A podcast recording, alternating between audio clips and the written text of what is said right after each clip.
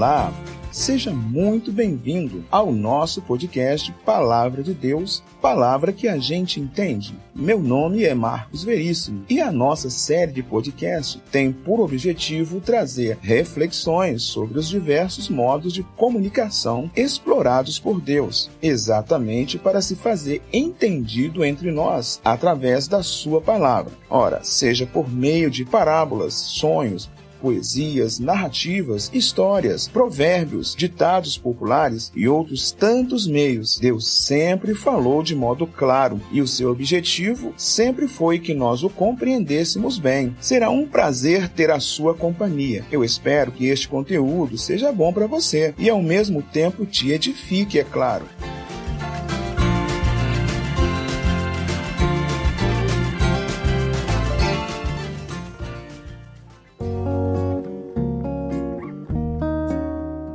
Que bom nós estarmos aqui mais uma vez.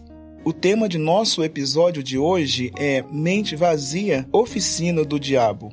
No ano de 2020, Leonardo Parma ele escreveu um belíssimo artigo sobre o tema proposto hoje, Mente Vazia, Oficina do Diabo. Ele diz que mente vazia é o famigerado ditado popular que denota o quanto pode ser perigoso deixar a mente inerte ou falsamente ocupada com conteúdo inútil. Tempo vai e tempo vem, e na realidade nós não temos que viver muitos anos para entender o porquê Salomão já dizia que nada há de novo debaixo do sol. Portanto, a falta de ocupação da mente sempre esteve associada a valores extremamente negativos. E aqui estamos nós, repetindo os mesmos erros e também repetindo os mesmos acertos de gerações passadas. Bom, para nós, a melhor opção para refletir sobre a intenção da expressão que a tradição popular propõe é a Bíblia, pois a Bíblia sempre nos fornece um excelente material de estudo e reflexão. Se o provérbio não estiver no ambiente da malícia ou da imoralidade e for de boa intenção, naturalmente a Bíblia dará respaldo. Em 2 Samuel, no capítulo 13, nós nos deparamos com dias de intensa crise na família de Davi.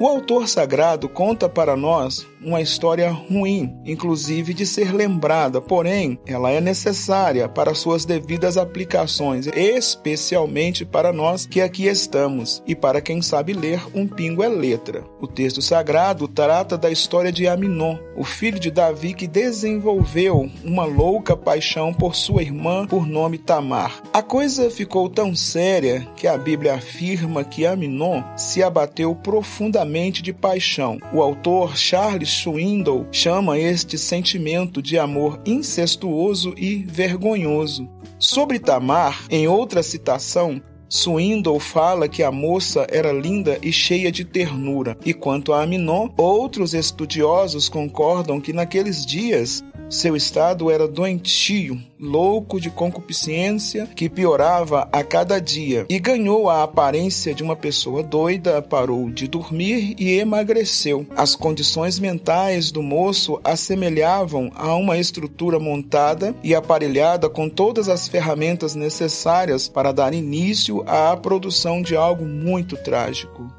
O momento que ele vivia trazia à tona exatamente a ideia que a tradição popular deseja transmitir: mente vazia, oficina do diabo. E para articular toda a situação, aparece uma terceira figura na cena. O autor sagrado, ele procura abrir uma espécie de foco de luz sobre o caráter desta pessoa. O nome dele é Jonadab. O texto bíblico diz que ele era um homem sagaz.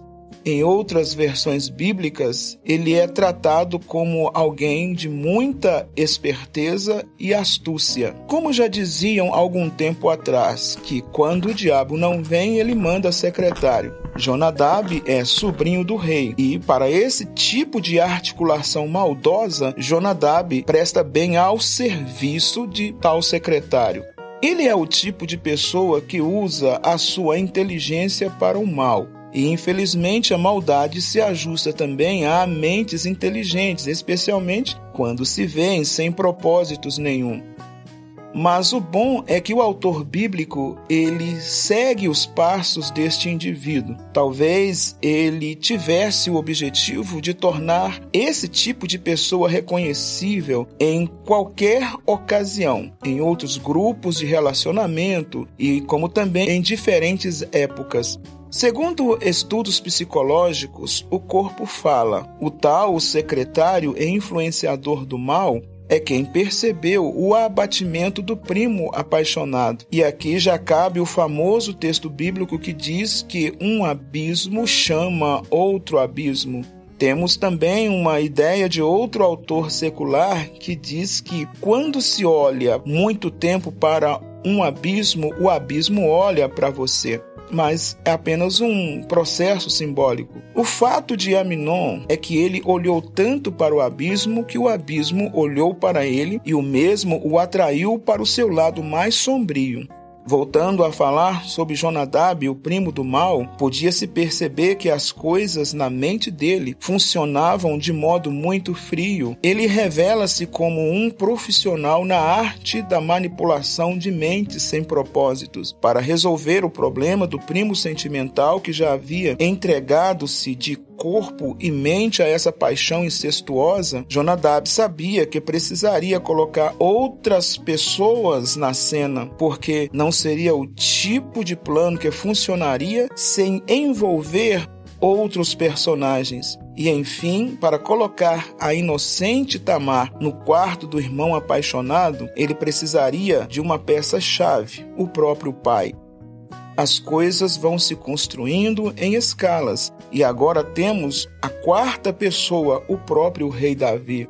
O grande problema de situações como essas é que elas vêm com um potencial de destruição muito grande. Mas a questão é que no início, estes pequenos ruídos que elas causam não provocam nenhum tipo de incômodo, Aminon já estava visivelmente mal de paixão, abatido, magro, talvez de olhar tristonho e cabisbaixo.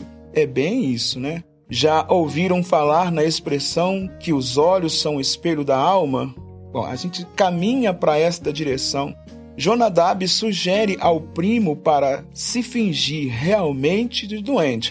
Olha só deitar-se numa cama e, consequentemente, ele viria receber a visita do pai.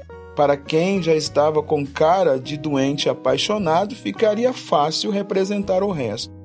O pai só não poderia perceber as más intenções e realmente o moço conseguiu representar bem o papel.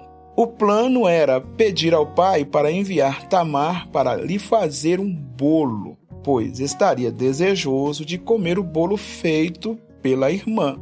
E olha só, a ideia realmente foi perfeita. O pai veio visitar o doente carente, ele fez o pedido e foi apenas uma questão de tempo para a moça bater na porta de Aminon, ir para a cozinha, fazer o bolo e inocentemente se tornar vítima de uma maldade tão bem planejada. E Aminon abusou de sua irmã, mesmo com todas as tentativas de lutar contra o irmão, mas ele, bem mais forte e preparado, Aminon conseguiu consumar o ato. Depois do estupro, quando o coração desacelerou e o moço percebeu o mal que havia cometido, Luiz Alonso, comentarista bíblico, ressalta que Aminon teve um acerto psicológico, mas por sinal sem arrependimentos. O texto bíblico diz que após o ato sentiu nojo de Tamar. É impressionante o modo como o coração pode se enganar. É por isso que o profeta Jeremias andou dizendo em seu tempo que enganoso é o coração mais do que todas as coisas, desesperadamente corrupto. Quem o conhecerá? E a pergunta ou a questão que o profeta levanta se ajusta ao provérbio popular que afirma que o coração é faceiro, engana o seu dono e engana a si mesmo. Mas se Aminon cometeu tamanha maldade, não foi por falta do parecer das tradições, dos bons costumes e nem dos tantos provérbios populares cheios de boas intenções que inclusive circulavam entre o povo. E o seu irmão mais novo, Salomão, fez questão de anotar aos milhares para deixar à disposição das gerações futuras. Neste tempo, olha só, neste tempo de isolamento social, vamos tentar identificar a essência de nossos sentimentos, trabalhar com as nossas intenções e ficar esperto com nossas redes sociais. Selecionar bons influenciadores, moçada, e deixar à distância esses do estilo de Jonadab, o secretário e conselheiro de Aminó. As coisas já estão tensas demais e o perigo anda batendo a porta, então, cabeça no lugar.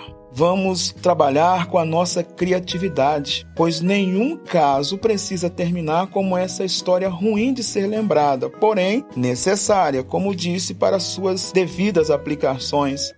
Nesta pandemia, vamos procurar ser estratégicos, estimular e buscar projetos de relevância. Vamos trabalhar de modo que essas coisas boas, essas boas influências sejam aplicadas em nossas vidas e na vida de outras pessoas. Afinal, o mundo não existe só de maus conselheiros. Tem muita gente que realmente compensa seguir seus exemplos. Paulo, o apóstolo, já há muitos anos atrás ensinava em sua carta direcionada aos Efésios e vos renoveis no espírito da vossa mente. Terminamos este episódio promovendo uma expressão escrita pelo rei Salomão, irmão de Aminon, que no livro de Provérbios escreve: Sobre tudo o que deve guardar, guarda o teu coração, porque dele procedem todas as fontes da vida.